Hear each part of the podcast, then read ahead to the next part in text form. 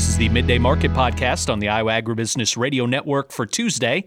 I'm Mark Magnuson. Amanda Brill of Total Farm Marketing, our guest here today. Amanda, what are we seeing taking place on the grains? Higher overall. Corn is up two and a half cents in December. Soybeans are up 10 in January. Only thing that's holding us back is the wheat market, which is down 10 cents in Chicago and 14 cents in KC. It's, lack of export demand has really taken a beating on the wheat market, and it's probably holding corn back from some gains too. But it is nice to see green on the screen for corn and soybeans. It certainly is. And Amanda, we got the latest crop progress report yesterday. 71% of the corn harvest complete here in Iowa. We are at 77% complete. And then with soybeans, it is a 85% complete number. Five year average is 78% at this point. And again, Iowa at 93% complete. So we are rolling right now through the fields. And actually, we're right on pace, even ahead of pace a little bit in some areas. And Amanda, right now, we are kind of waiting on the weather to cooperate to get things finished and get to the finish line because it has been so wet here in the Corn Belt in this last stretch of uh, about a week or so. Right. And I'm looking at the seven day forecast. It was very dry, it changed overnight, and now it's showing a little bit more rain in Illinois and Iowa over the next seven days. So that'll be something to watch. But a lot of producers that I talk to, it's they're they're real close to, to completing harvest, but they need things to dry out more, and we need to see that. So most most of the map is, looks dry, but Illinois and, and Iowa and Wisconsin both are looking at some rains over the next week. Amanda, something I know that you've been keeping track of at Total Farm Marketing, the ethanol numbers right now that we've gotten in the last couple of weeks have been very good. Could you kind of tell us what's happening right now with ethanol? Yes. So the ethanol margins are at their highest level since 2021 that's been supportive of corn. And then, kind of on the same token, we're seeing a lot of, of demand for soybean oil in the United States. So that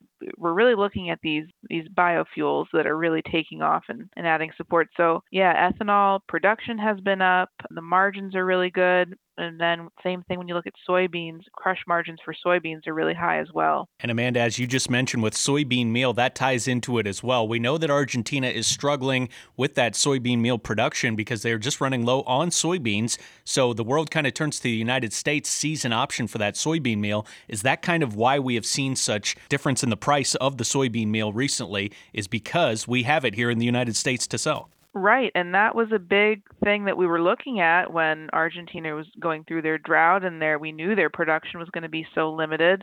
We knew the rest of the world would have to turn elsewhere. We weren't 100% sure that it would be the United States, but it ended up that was the case. And so you look at exports for soybean meal, they've been significantly higher, so it's clear that we have picked up that business. And I mean, you just look at the prices and it's a testament to that. I mean, the new contract highs 2 days ago, that was that was impressive and it just shows that these exports are really strong. Let's switch over to the livestock side of the marketplace. Fortunately, this week has at least started better than what we saw last week in the livestock complex. What are we seeing today? Um, difficult because we we opened the day higher with both fats and feeders. Um, now live cattle are starting to fade a little bit.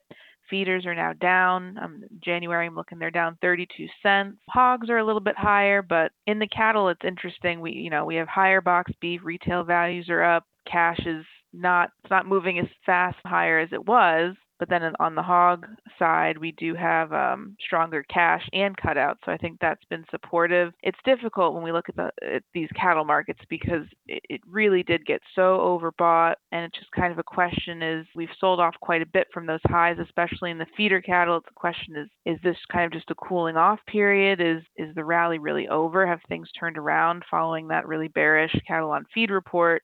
So that's something we'll have to watch.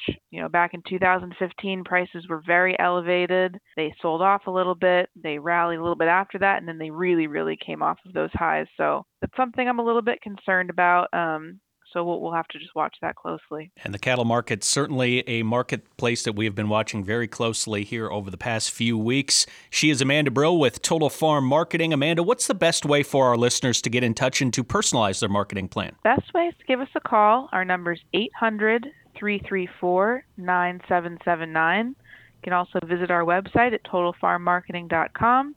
Um, you can email me directly at amanda at totalfarmmarketing.com. Amanda Brill, Total Farm Marketing, our guest today. Amanda, thank you so much for the time and have a great week. You too. Thank you. That was Amanda Brill with Total Farm Marketing. It's time now for a check of the numbers. At midday, December corn up two and a half at 480 and three quarters.